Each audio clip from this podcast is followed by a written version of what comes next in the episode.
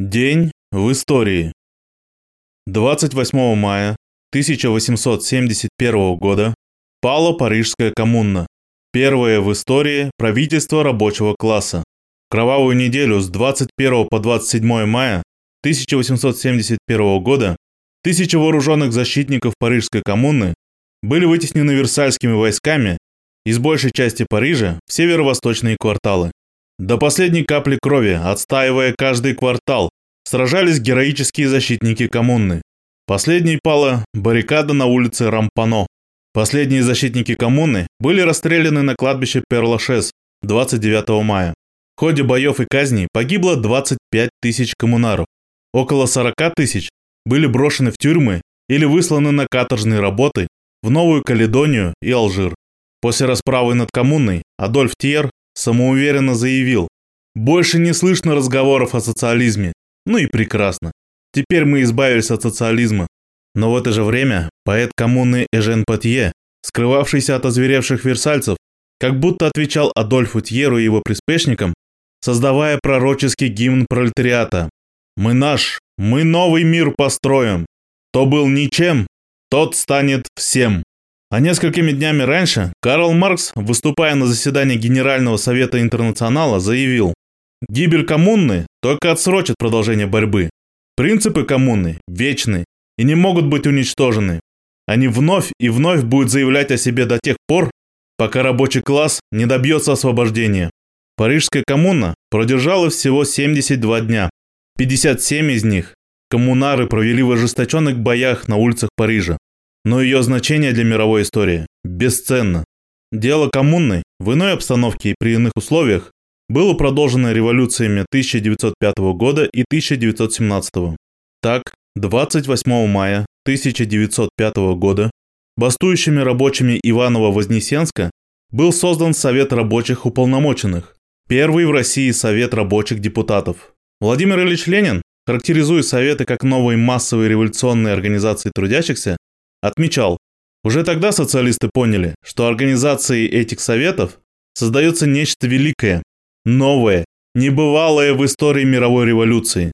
Советы, которые народ сумел создать вполне самостоятельно, это форма демократизма, не имеющая себе равной ни в одной из стран. 28 мая 1918 года председатель Совнаркома Владимир Ильич Ленин подписал декрет Совета народных комиссаров РСФСР об учреждении пограничной охраны в составе Народного комиссариата финансов. С тех пор День пограничника отмечается ежегодно 28 мая. После окончания гражданской войны Феликс Дзержинский сформулировал основной принцип обеспечения охраны социалистических рубежей.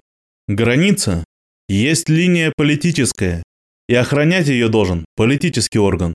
Совет труда и обороны в 1920 году принял решение передать охрану всех границ ведение особого отдела ВЧК. Часть войск, обеспечивавшая войсковое прикрытие границ, также перешло в оперативное подчинение ведомства Дзержинского.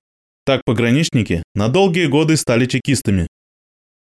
28 мая 1919 года постановлением Совета рабочей и крестьянской обороны РСФСР были созданы войска внутренней охраны республики. В этот же день в Ямбурге, ныне Кингисепп, Ленинградской области, белые повесили Александра Панфамировича Николаева, командира бригады 19-й стрелковой дивизии Красных. Красный генерал-майор Старой армии Александр Панфамирович Николаев был захвачен в плен во время майского наступления Северного корпуса. На допросе Николаев сказал, «Вы все преступники.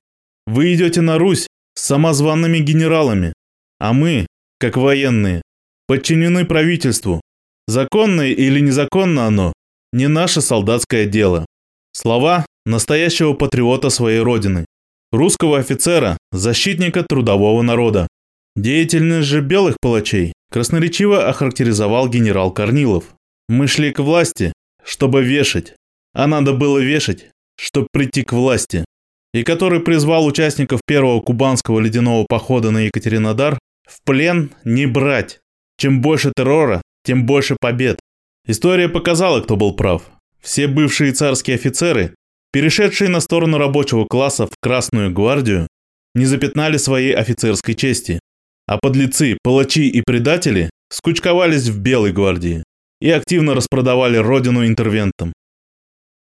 28 мая 1921 года основана Коммунистическая партия Канады.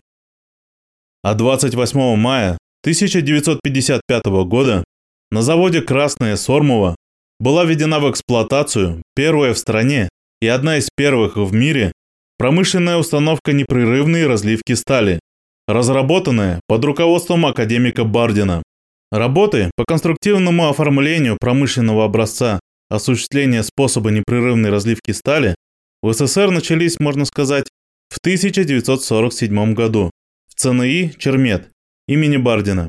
Десять лет исследований, проведенных на полупромышленных установках Новотульского металлургического завода и завода «Красное Сормово», позволили сформировать технологическое задание и принять революционное решение сконструировать и изготовить установку непрерывной разливки стали для промышленной эксплуатации. Установка на заводе «Красное Сормово», пущенная в мае 1955 года, вертикальная, двухручьевая, подземного расположения, со сборными водоохлаждаемыми неподвижными кристаллизаторами. Предназначена для разливки стали из 50-тонного ковша. Производительность 45-55 тонн стали в час. По зарубежной литературе на тот период максимальный вес разлива металла составлял 32 тонны. 28 мая 1971 года с космодрома Байконур запущена советская автоматическая межпланетная станция Марс-3. Комплекс состоял из орбитальной станции и спускаемого аппарата с автоматической марсианской станцией. 2 декабря того же года спускаемый аппарат совершил первую в истории космонавтики мягкую посадку на поверхность Марса. Таким был день 28 мая в истории.